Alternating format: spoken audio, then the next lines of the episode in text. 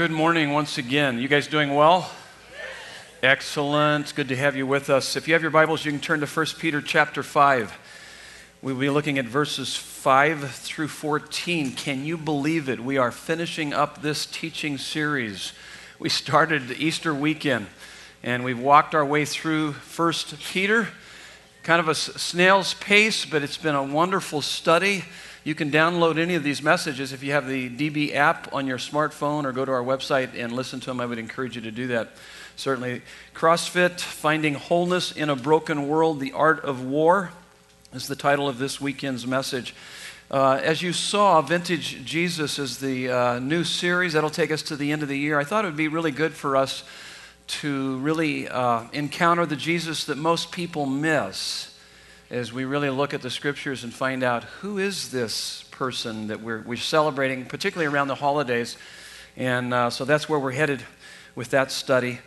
Um, C.S. Lewis, philosopher C.S. Lewis, uh, tells us that if you've read any of his materials, anybody familiar with uh, C.S. Lewis? Show of hands. Read any of his books? Um, he, he says that our expectations as it relates to life makes a difference in how we respond to the issues of life. And for instance, he uses an illustration like this that if I were to take you into a room, and before I took you into that room, I told you that this room is a honeymoon suite. As you went into that room, you might respond by saying, Wow, it's not quite what I expected. But if I took you into that very same room, and before we went into that room, I said, This is a jail cell, you'd have a different response, wouldn't you? You'd walk in and go, Wow, this is much better than I thought. Let me ask you this question. When you look at the, uh, at, in general, Americans in general, would they say that life is a playground or a battleground? Which one would they say that it, it, tends to be most about? It's more of a playground or life is more of a battleground? Yell it out to me. How many would say that uh, in our society today that Americans would say that life is primarily a playground? Show of hands. Okay, how many would say it's a battleground? Okay, that's interesting. And, and, actually, I think because of our philosophy here in America, we actually, uh, in a general sense, would say that it's more of a playground. Life is about me, it's about my own individual freedom and my pursuit of happiness. So that would define it as, a, as kind of more of a playground. And what that does, that mindset sets us up to not be able to deal with uh, suffering very well we don't have a good uh, theology of suffering. And, and, there's a lot of Christians in America today that don't have a good theology of suffering. Hopefully, you have a better theology of suffering after having gone through 1 Peter. But the Bible gives us a great theology of suffering and says basically that the gospel is enough no matter what you're going through and the difficulties you're experiencing. If you see life more as a playground than a battleground, then you'll be greatly disillusioned. It's just a fact. The more mature you become in the faith, the more you realize that life is a battleground more than a playground. The stakes eternal life, eternal death, heaven or hell. What's hanging in the balance? People's lives. It's serious business. There's a battle all around us. That's the reason why as we it's appropriate that we would end the book First Peter, the letter First Peter with the art of war because that's what he deals with here. And there is no way that you will survive spiritually apart from being deeply involved in a local church community where you are being equipped with the art of war. We have three enemies. Turn to the person next to you and see if they know what these three enemies are. Three enemies, real quick. What are our three enemies? The Bible makes it very clear to us.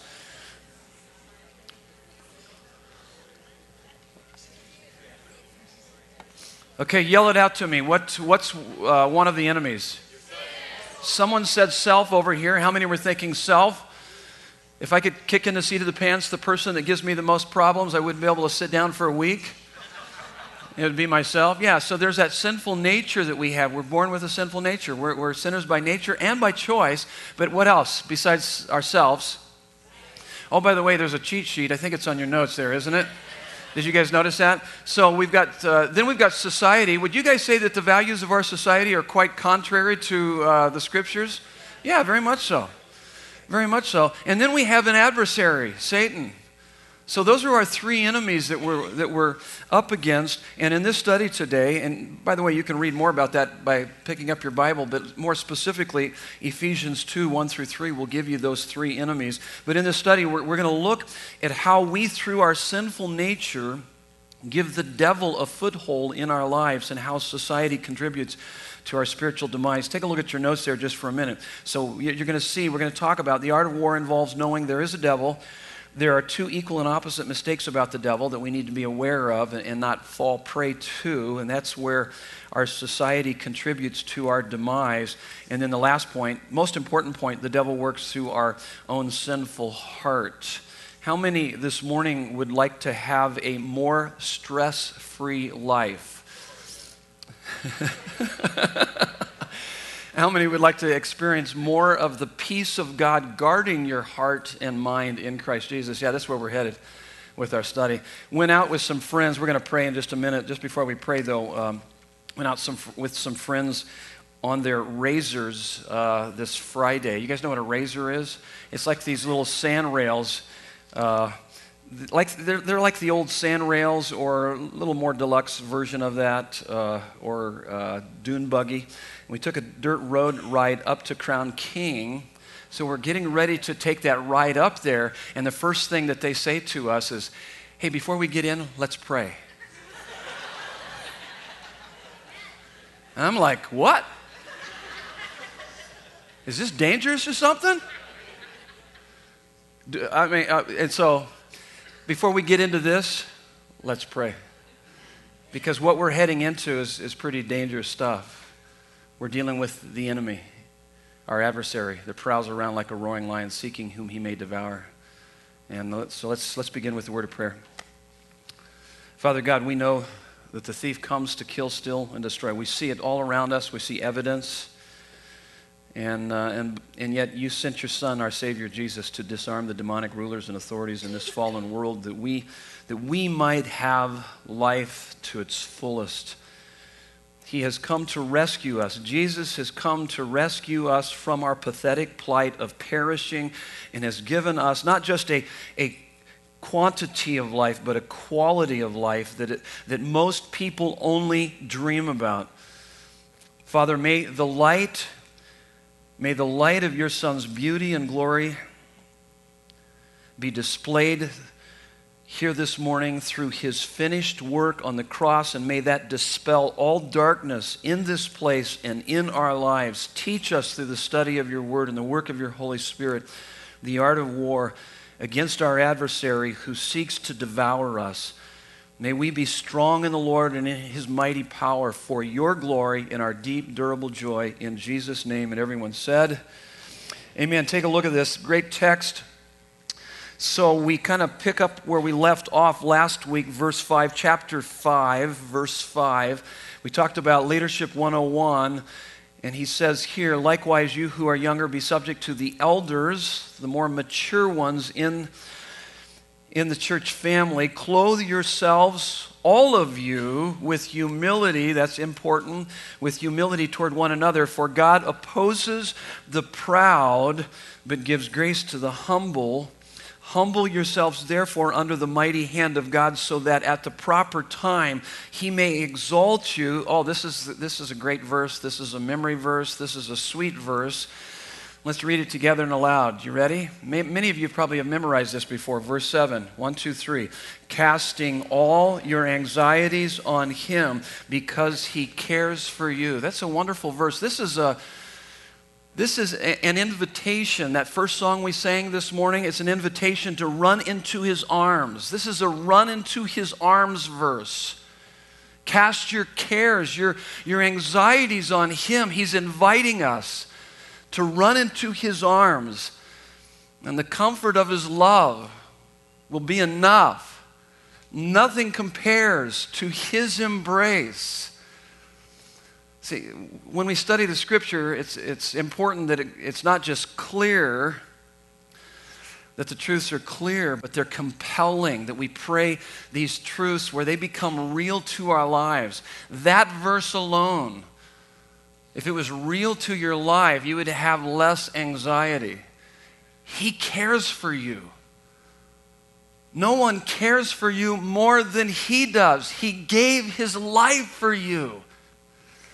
And, and that's what Peter's wanting to get across here. It's just, it's amazing. Casting all, casting all your anxieties on him. What anxieties are you struggling with? I've got a whole list. Oh my goodness.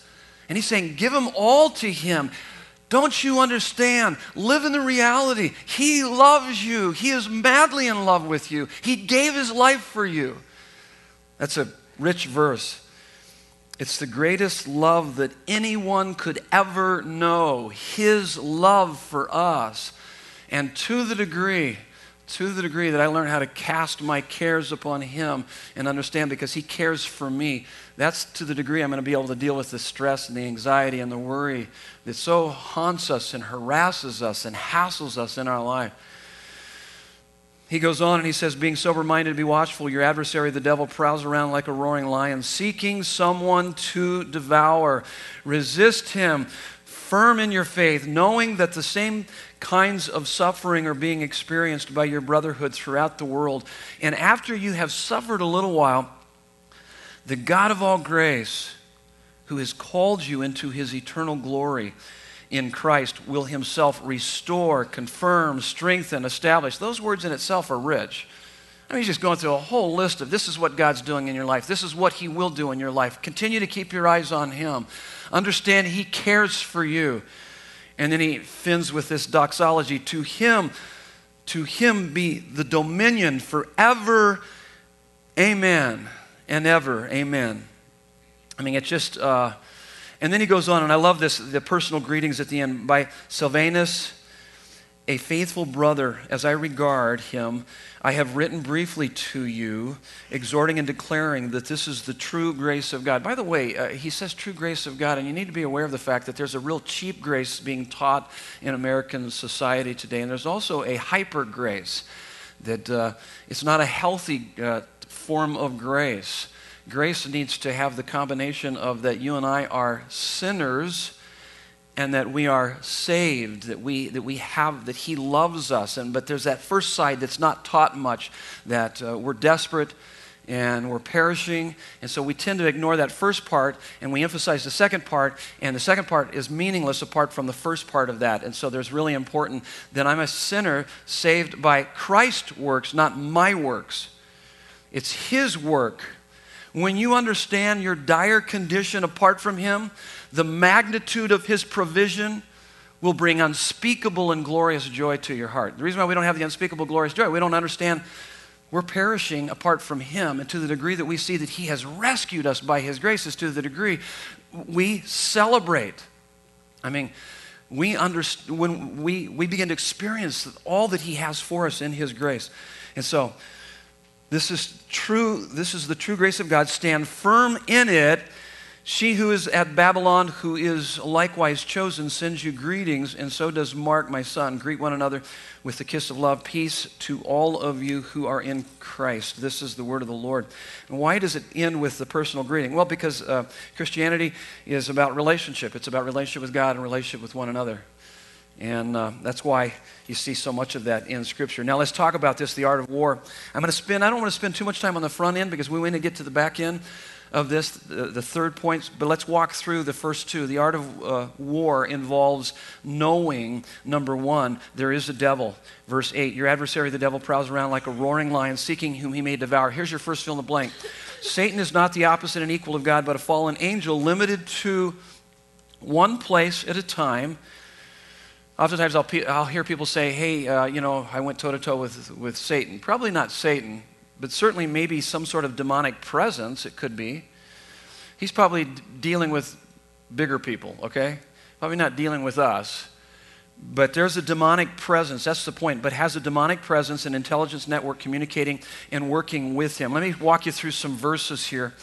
Uh, Luke 10, 17 through 20, I saw Satan fall like lightning from heaven. That's Jesus speaking. Now, what is he talking about there? He's talking about the fall of Satan. Most of us know that Satan was what before he became Satan? What was he? He's a fallen angel. Yeah, and so if you want to read a little bit more about this, this is a little bit of demonology, you might say, or Satanology. Uh, Isaiah 14, 12 through 17, Ezekiel 28, 11 through 19 talks about his fall. What caused him to fall? Anybody? Yell it out. Pride. That's why he's dealing with pride right here in this text. Talking about being understanding humility. God opposes the proud, gives grace to the humble. And so you see that. Revelations 12 4, it tells us a little bit of his influence. He led a third of the host of angels with him. The dude's got a lot of influence. And, uh, and then in Matthew 25 41, it tells us uh, Jesus is speaking, eternal fire is prepared for the devil and his angels. And then it's fascinating because in Daniel chapter 10, verses 13 through 14, Daniel's prayer is heard in heaven. So Daniel's praying, and an angel is dispatched with the, with the special message for Daniel. The, but the angel coming with the special message to Daniel encounters opposing forces and is delayed for 21 days until Michael the archangel is finally dispatched um, to the other angel to fight what is known as the prince of the kingdom of Persia, so that the first angel can deliver his message to Daniel. Is that crazy or what? So, what that is saying, that there's something going on in the spiritual realm that we don't see. There's warfare happening. And he prays, waiting for an answer, doesn't come. Come to find out, he's encountering some sort of demonic presence this prince of Persia. They have to send Michael, Michael the archangel in there to, to work him over, to get that other angel through. So it's fascinating as you begin to study scripture and this whole thing. Now, here's the next thing. The terms and pictures in the Bible used for the devil are terrifying and pose a, a serious threat to our living life to its fullest in Christ. Once you fill in the blank, look up here because you got to get this. If he can't get you to go to hell with him, he will do everything he can to bring as much hell into your life, to sideline you, to distract you, to detour you from living fullness of life and letting your light shine before men so that they can see your good deeds, so that they can come to Christ through your life. He wants to totally incapacitate you in one way or another. Now, listen to some of this. So, verse 8 a roaring lion seeking someone to devour. It's interesting that Peter would use this um, kind of metaphor because when I think of Satan, I think of more of a serpent. He's wily, he's sneaky. The Bible refers to him as a liar. And yet, what he's saying here is that he's wanting to intimidate us. He uses fear as a tactic in our life. And kind of like this whole ISIL uh, thing with these guys cutting off people's heads. It's meant to intimidate. That, by the way, that's all very demonic. I believe it's very demonically driven, all of that. That whole philosophy, praying to Allah and everything that that represents. When people say all roads lead to God, I don't think so. It's kind of interesting and very demonic. Revelations 12, 3 through 9 refers to him as the great red dragon. John 8, 44, the father of lies and murderer. Matthew 4, 3, the tempter. 2 Corinthians 4 4. Have you ever wondered why you could present the gospel in, in most, the most appealing way to your family and friends, and they would look at you and almost laugh in your face and kind of like, eh, I don't see it. I don't care for it. Well, 2 Corinthians 4 4 tells us why. It says, The God of this world has blinded the minds of unbelievers so that they cannot see the light of the gospel the glory of Christ. So, what's going on? They're blind, and it's very, very much demonic. The God of this world, it refers to him as. The God of this world has blinded their minds. So, one of the things you have to do is not only share your faith in an appealing way, but pray like crazy that God will lift the blinders off of their eyes so that they can see the beauty of Christ that you see and you are experiencing. So, if He does that to non believers, how does He deal with believers? 11.3, 2 Corinthians 11.3. Just as Eve was deceived by the serpent's cunning, I'm afraid that somehow your hearts may be led astray from your sincere and pure devotion to Christ. So, here's what He's working in your life if you're a believer in Jesus Christ, He's going to try to make the things in this world, something in creation, to be more appealing to you than the Creator. That's what He's up to. He's going to draw your heart away and make your job, your family, your business, you know, your pursuit of something in creation as a more important pursuit than Him. That's what He's up to. He, and He does a pretty good job at it. I find myself being more dominated, my thoughts being dominated, and my emotions being stirred, and my actions being uh, driven more by the things in creation as opposed to the Creator. You know, when I get more excited about a football game than I do about worshiping God, there's something wrong with that. There's something happening in my heart. Or any number of things. Whatever you get more excited about, more so than God, the excitement of God, then you're missing God in that. There's something happening. There's some sort of blindness. There's a deception.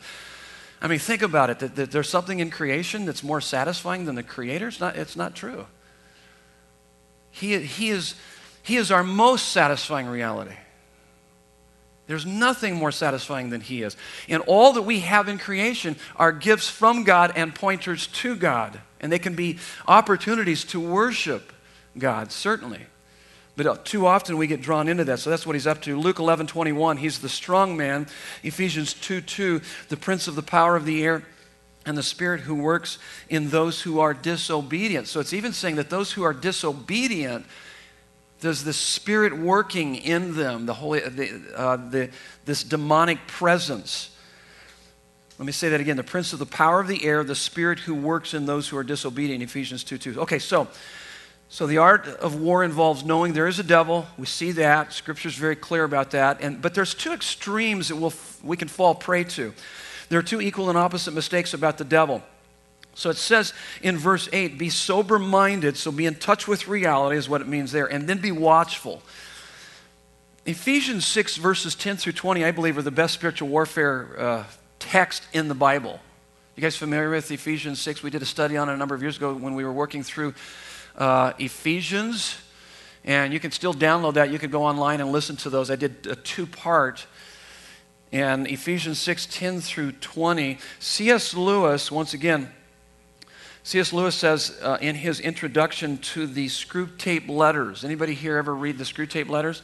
Fascinating uh, writing. And what, what it is, is that it's a senior demon uh, discipling a junior demon in how to mess with you, is really what it's about. And he kind of gives you this kind of backdrop of what the enemy is up to. And so, what he says here in this introduction, there are two equal and opposite mistakes people fall into when it comes to the devil here, here they are. There is substition and superstition. Substition is underbelief, superstition is overbelief. Let's take each one of these very quickly.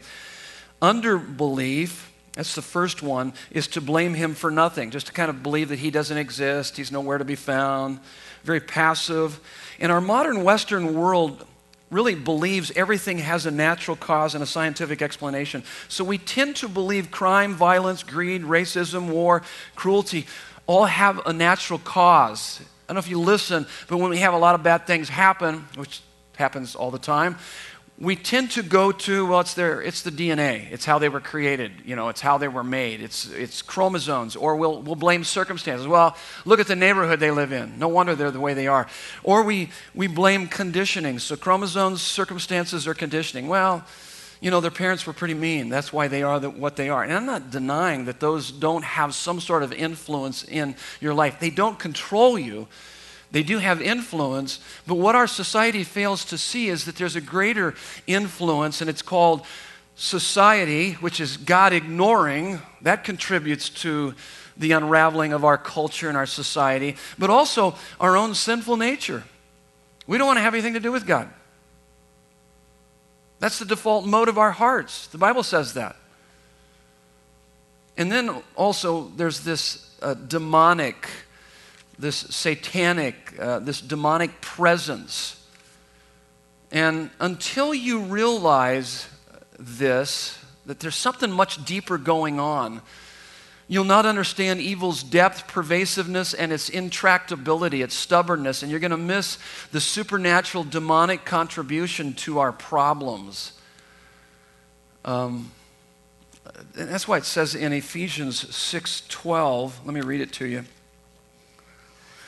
He says, For we do not wrestle against flesh and blood. So, what he's saying is that, you know, your marriage problems, they're just not about your marriage. They're not just about your spouse and you and you and her not getting along or you and him not getting along. There's something deeper here. Understand that. It's not it's more than just flesh and blood. For we do not wrestle against flesh and blood, but against the rulers, against the authorities, against the cosmic powers over this present darkness, against the spiritual forces of evil in the heavenly places. So it's, you know, those financial problems?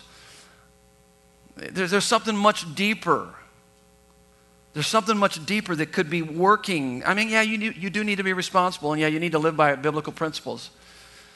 But, but there's much deeper issues happening here. You got a sinful nature, you got a society that promotes what it promotes you know, eh, eh, to, to draw you away from good, responsible living, and then you, you've got an enemy that's after you. He's gunning for you, he's working in your life.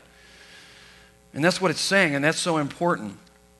Um, let me talk to you just about that just a little bit. Anytime I deal with a topic like this, I'm so thankful for those that uh, come in here. Uh, where is she sitting? She was in here walking this morning and praying. Uh, she was sitting in here somewhere. Oh, yeah, right there. Thank you for coming in and praying before the service. You guys don't have, probably don't have any idea how important it is that, that we pray here on Sunday mornings and we have people that pray for us and pray for this service. I mean, even as I'm preparing for this this last week, um, I have an overwhelming sense that it, I just feel a sense of oppression. When you deal with the enemy, there's almost a counterattack. I'm not trying to freak you out about this, but I've seen it time and time again. When we started Desert Breeze, and I'm not typically a depressed person, but when we started Desert Breeze, I experienced three months of heavy depression within the first six months of starting Desert Breeze. Do you think the enemy was uh, trying to do something there? He knew what was going to happen. And I didn't realize it until someone brought it to my attention. I don't know if it was the Holy, Holy Spirit or somebody said something. And then I had someone pray for me, and it was almost like that it broke. It was crazy. It was flat out crazy. I see it happen many times when I do funerals or, or, or, weddings. There's a demonic presence. I've come into services before and almost have a sense through discernment. And I don't have the most discernment in the world. Sometimes I have to rely on others. But there's sometimes there's just some kind of interference, some sort of demonic thing going on in someone's life. I've gone into hospital rooms and have a sense of that. Now, let me just say that praise God, we have the power of the Holy Spirit and the Word of God to go against that stuff. But you need to be aware of it. And that's one of those elements, you know. And I understand depression certainly can come on physiologically, relationally, you know, psychologically, the things we think. But don't don't forget there's a demonic part of that too. And um, de- uh, Christians can't be demon possessed, but they can be oppressed. And by the way, I've cast out a few demons in people's lives that were not Christians, and you go toe to toe with him, you know he is alive and well on planet Earth. And if you're not have a good understanding of who Jesus is. By the way, when Jesus would walk in, uh, read uh, the Gospel of Mark. When he walks in, there's demonic manifestations. They're freaking out because they know who he is. So when you come in the name of Jesus through the blood of Christ and all that he represents, it freaks out demons. Believe me, I've seen that happen in those kind of settings. I believe he's extremely subtle here in America today because we just don't give him any credit. We don't want to think about him. And I bet there's more demonic activity than what we would care to even deal with in certain settings. I see it particularly a lot of times in people's lives through the times of worship because uh, uh, demons, demonic activity, demonic presence cannot handle, cannot handle it when we give glory to the name of Jesus. And so it's pretty, it's, it's interesting stuff. You don't need to be frightened by it, but it's real. And the, the tendency is to just play it all down. And, uh, and I know too well as a pastor in helping people work through their issues that he he is alive and well on planet Earth. And then the next is the overbelief. So, as I talked about being aware, I don't want you to be on kind of this demon hunt, like he's behind every bush. And because I, I mean, I've had problems. I, I mean, I've had friends who've had problems. They said, well, they wanted to go on a mission trip and they couldn't go because Satan had attacked their finances. And, and I wanted to say, no, I don't think he's attacked your finances. I think you're just irresponsible with your finances. And there's certainly an element to that but uh, you don't have a budget and you're not and, and, you don't have a you know you don't you're not keeping good records and you don't know what true wealth is. And therefore, you're susceptible to our culture's impulsive, compulsive spending habits. And, uh, and so, therefore, you lack self control in your life, and you're not being generous with your finances uh, because through that, God blesses you in that. So, those, there's much more to it. And there's certainly biblical principles, but there's also that demonic element. So, so beware of overbelief. By the way, let me just say, things are going to get a whole lot worse here in America. It, it, we're heading in that direction. And so here's this is no time to retreat. It's time to draw close to our Savior and let our light shine before men so that they can see our good deeds and glorify our Father in heaven. When does light shine the brightest? When it's the darkest. It's going to get dark it's going to get much darker than what it is right now. And yet, I believe and I'm convinced we have the answers through Jesus Christ. And we can let our light shine. We can grow in our relationship with Christ. We can attract and show people our Savior because people are going to become more and more desperate for our Savior. And so that's, that's all part of it. That's how we we overcome the darkness around us is by being light in this dark world. Matthew 6 or Matthew 5:16. So overbelief is to blame him for everything. That's more of a paranoia. And um, and let me read to you another text here. And I found this interesting. This kind of takes us into the next part. This is an important next part. Um, Ephesians um, 4 26 through 27. He says, Be angry, but do not sin. Do not let the sun go down on your anger do you know what he says next? Anybody? Do not give the devil a foothold. Huh?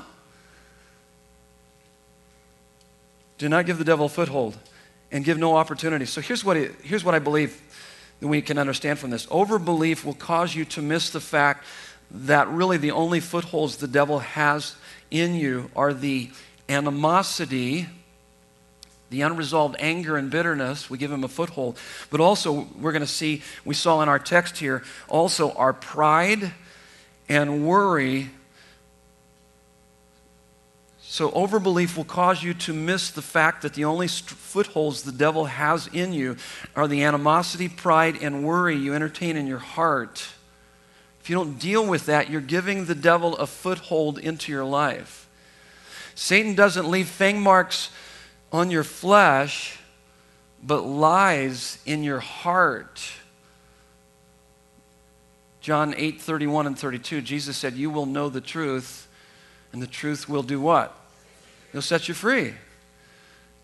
He says, By this all men will know you're my disciples. If you continue in my word, then you are truly my disciples. If you continue in his word, you are his disciples, and you will know the truth. So it's not just intellectually coherent, knowing the truth, knowing some Bible verses, existentially compelling, it's moving, it's stirring. God's word, God's presence, God's promises are real to your heart. That's the work of the Holy Spirit, of course. And so, as that begins to take place, to the degree you live in the reality of the truth, is to the degree you experience freedom. Now, let me ask you this Are you experiencing freedom in your life? There's amazing freedom in Jesus.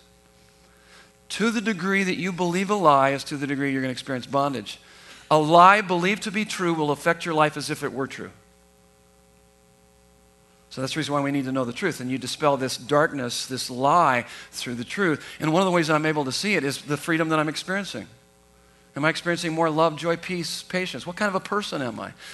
How am I to hang out with? Do people enjoy being around me? And that goes back to, we're going to look at it, this whole idea of humility.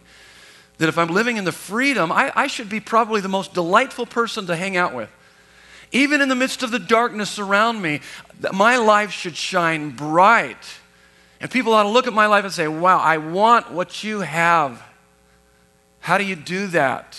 See, that's, the, that's that, the truth that sets, sets us free. And there's much more to that. Now, let's talk about this.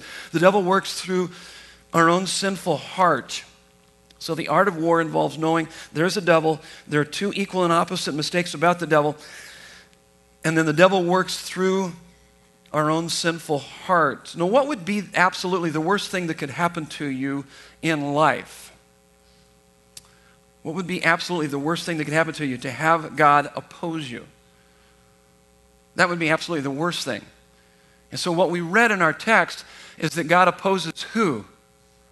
The proud.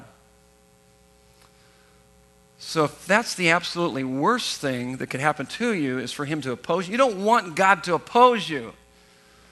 You want God to be for you. God opposes the proud, but He gives grace to who? The humble. So, the absolutely best thing would be that you would experience God's grace, God's empowering presence in your life, enabling you to be what He wants you to be, to do what He wants you to do. His favor. His favor to know that He is for you and not against you. You can face anything when you, when you have His favor. And, um, and so it requires that we be humble. Now, let's talk about pride and let's talk about anxiety. Here's a couple of the footholds that He deals with that we give to the enemy. Pride is any resistance to the grace of God. There are really only three responses to God's grace. There's you can receive it or you can reject it, and you can reject it in two ways. Here's the two ways that we reject God's grace. I'm too good for God's grace, I'm too bad for God's grace. Those are the two ways.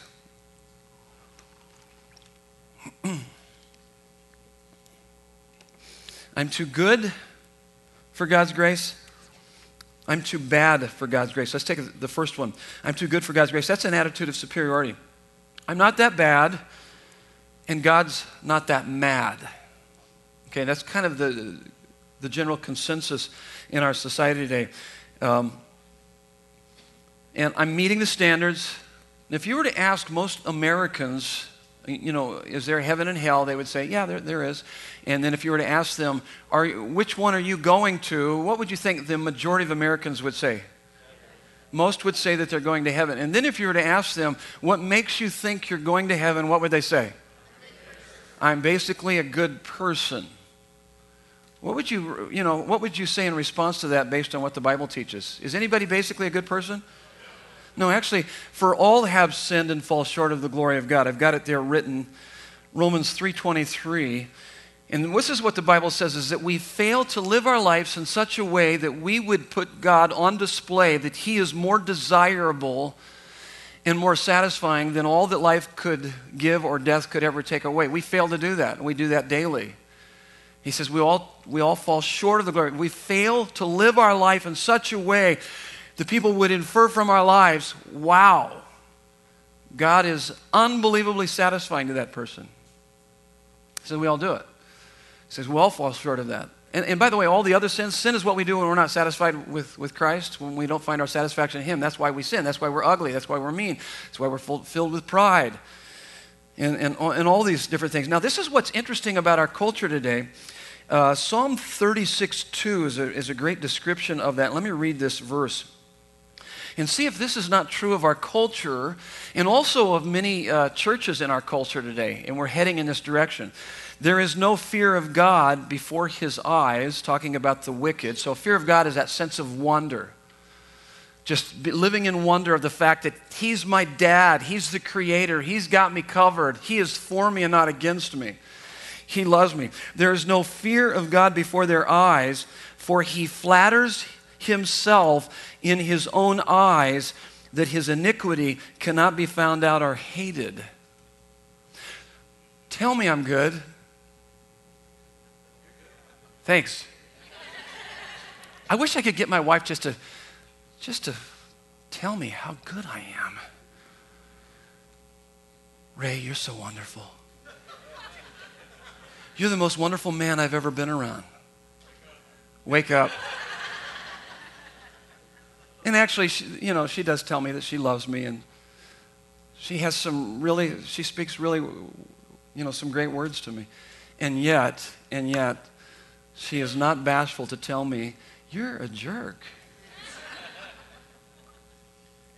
and, and I need to hear that. And, and, and, and it, it validates her love for me in so many different ways. Faithful are the wounds of a friend, profuse are the kisses of an enemy. And so we live in a society today, we just want to be stroked. Tell me I feel good. Tell me I'm a good guy. And the Bible says you can flatter yourself to the point where you don't even see your sinfulness. Do you hear that? For he flatters himself in his own eyes that his iniquity cannot be found out or hated, right all the way to hell. That's our culture. That's the reason why I said that grace really has two parts. I'm a sinner. I'm more, I'm more sinful than I ever dared to think. I was so sinful, Jesus had to die for me. But don't stop there. But I'm more loved than I ever dared to dream. He loved me so much, He wanted to die for me. You, you hear the combination? You hear the balance? You have to have both. You have to have both. That's grace. That's true grace.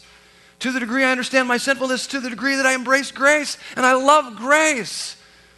Grace has depth and meaning and purpose in my life. He has rescued me. Amazing grace, how sweet the sound that saved a wretch like me. It's sweet because you understand your lostness. And it's so sweet. It's good. That's all part of it. Okay. Where was I going with that? Oh, I'm too good. And I'm too bad. Here's the next one I'm, I'm too bad for God's grace. So we need to hear, we need to understand that it's by God's grace, and so we got to eliminate the superiority. I'm desperate for Him. But, uh, but there's the, the, other, the flip side. I'm too bad for God's grace, inferiority. God could never receive me because of what I've done or what has been done to me. I have to clean myself up. Did you know that when you present the gospel to most people in America today, that's what they're thinking? They're thinking moralism. Oh, I've got to perform. I've got to perform. I'm failing the standards, so I've got to live up to the standards. So the first one that I'm too good for God's grace is that I'm meeting the standards already. I'm good enough. God has to save me. The Bible says, no, you're not. And then this one is, uh, I, am failing the standards, so I, I need to live up to the standards.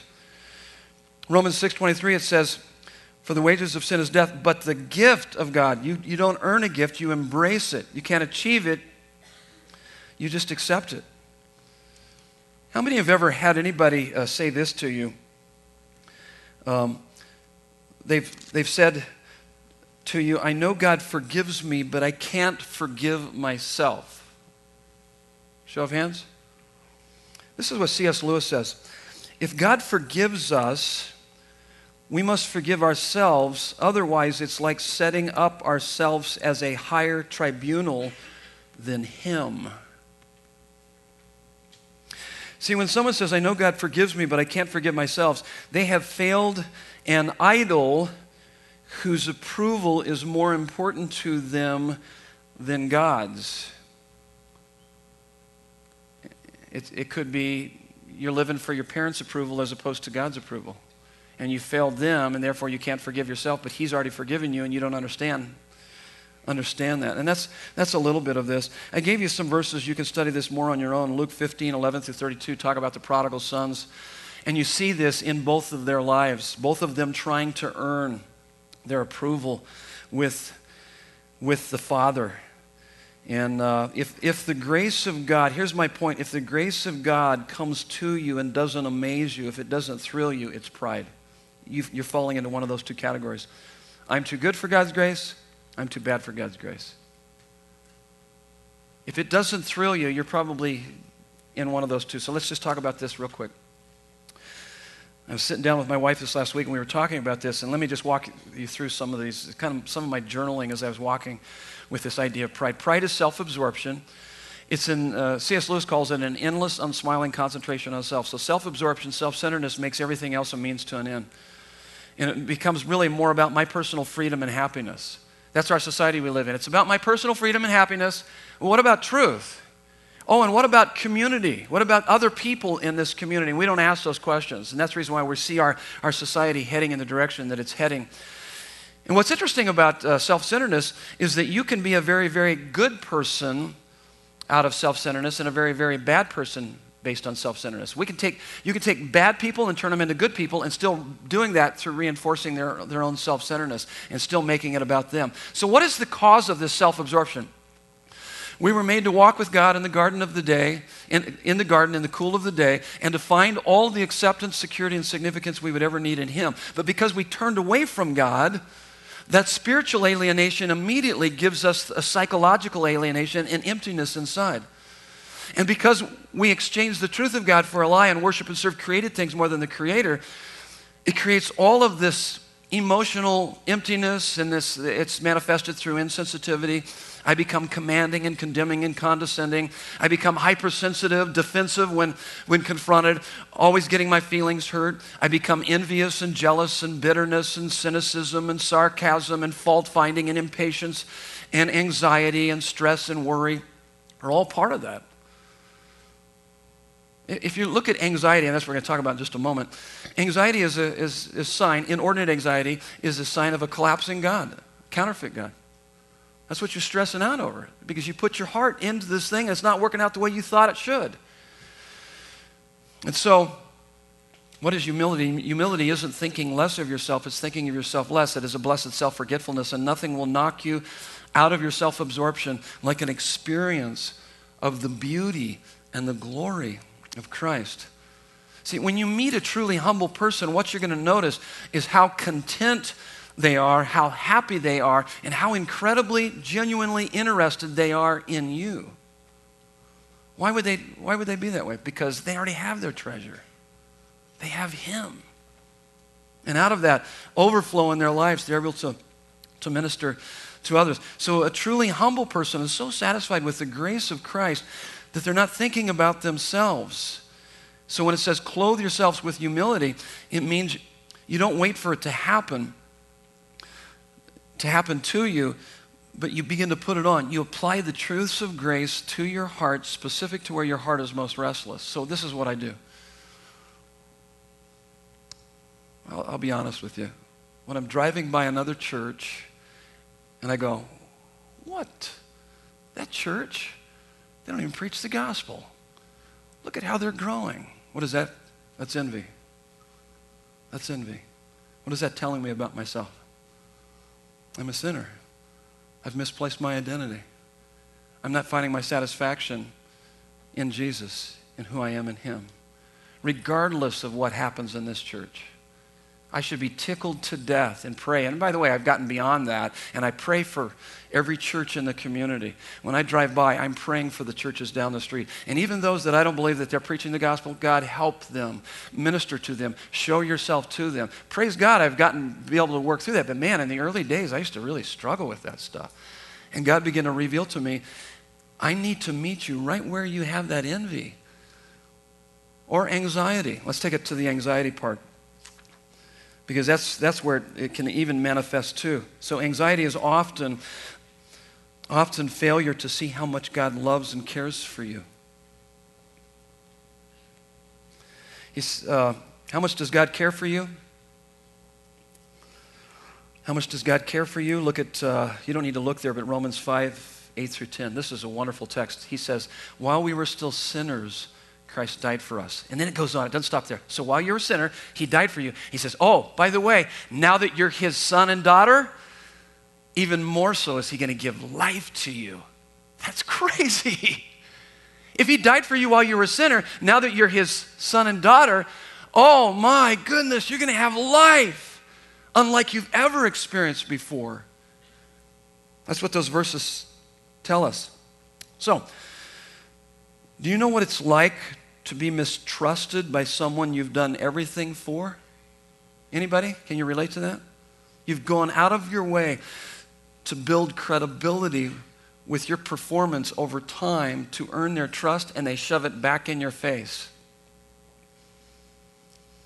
If you're worried inordinately, that's exactly what you're doing to God. Anxiety is a daily statement to God I don't think you have my best interest in mind. Two things to do with anxiety. First of all, humble yourself before the mighty hand of God. Because worry is overconfidence in your own opinion, in your own perspective. You think you know how things should go. You must learn to say, and this is what I've learned over time to say to God in the midst of negative cir- circumstances I don't know what's going on. This seems a little random and out of control, but God, I know, I know you have proved to me through the cross you desire what is best for me. Not only do you desire what is best for me, you know what is best for me. And not only do you know what is best for me, you're going to do what is best for me. And so I trust in you with all of my heart. I do not lean upon my own understanding. In all of my ways, I will acknowledge you and you will direct my paths. I submit to you. I am going to walk by faith and not by sight. As it tells us in 2 Corinthians 5 7. And then the next thing we've got to do is casting all of your anxieties on Him because He cares for you. What does that mean? Literally, the word cast means to throw once and for all.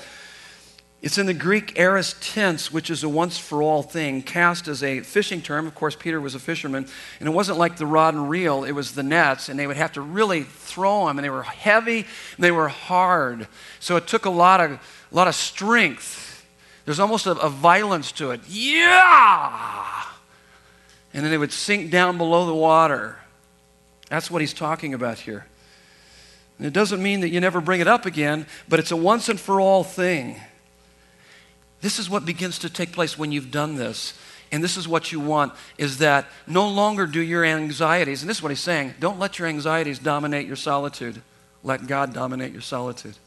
Once and for all, give them to Him, and then let your Savior walk with you throughout the day. Remember who He is. Focus in on him. Psalm 55 22 Cast your burdens upon the Lord, and he will sustain you. He will not allow the righteous to be shaken. And then Philippians 4 6 through 7, it says, Don't be anxious about anything, but in everything with prayer and supplication with thanksgiving, let your request be made known unto God. And the peace of God, which surpasses all understanding, will guard your hearts and minds through Christ Jesus. Now, just one quick last lesson here. What you daydream about in your spare time is what you ultimately are worshiping and serving. So, where does your mind immediately go to when it is free to go to anything, when nothing else is demanding your immediate attention? What do you do in your solitude? Bishop William Temple said, your, your religion is what you do in your solitude. And so, what he's saying here is give those things to God and let Him dominate your solitude. Love God with all your heart, soul, mind, and strength. And if you do that, He will dominate your solitude. And you'll be able to experience the freedom that only He can bring. This is what I've learned in time, and this is part of it. When you walk into a room and there's darkness, don't curse the darkness. Go over to the wall, flip on the light. Light dispels darkness. So the more you turn your eyes upon Jesus and you know that He cares for you, the more it will dispel the darkness in your life. Turn on the light, focus on Him. I, I came up from a more Pentecostal background where they would curse, you know, Satan, get out of here. And, you know, they'd do all that stuff. Don't do that. Focus on Him. You worship Him in His presence. In His presence is fullness of joy. At His right hand are pleasures evermore. The darkness will flee. Has to. In His presence. Last point, right here on your notes. We'll pray. We have an adversary, and we are no match for him, but he is no match for our Savior. Let's pray. God, thank you so much. what amazing truth that brings freedom to our lives. And God, we we know there's a devil. We know that there's this tendency for us to, to fall into uh, one extreme or the other. We don't want to go into either one of these extremes. We want to have a balanced perspective, and we want to realize, God, that it's through our own sinful heart that we give access to Him. So, God, help us to deal with the pride in our lives. May we humble ourselves before you, as it says, humble yourselves therefore under the mighty hand of God. Help us to do that, God, and that you will exalt us and teach us what that means this next week to cast our cares on you, our anxieties on you, because you care for us. We pray this for your glory in Jesus' name. And everyone said, Amen. God bless you.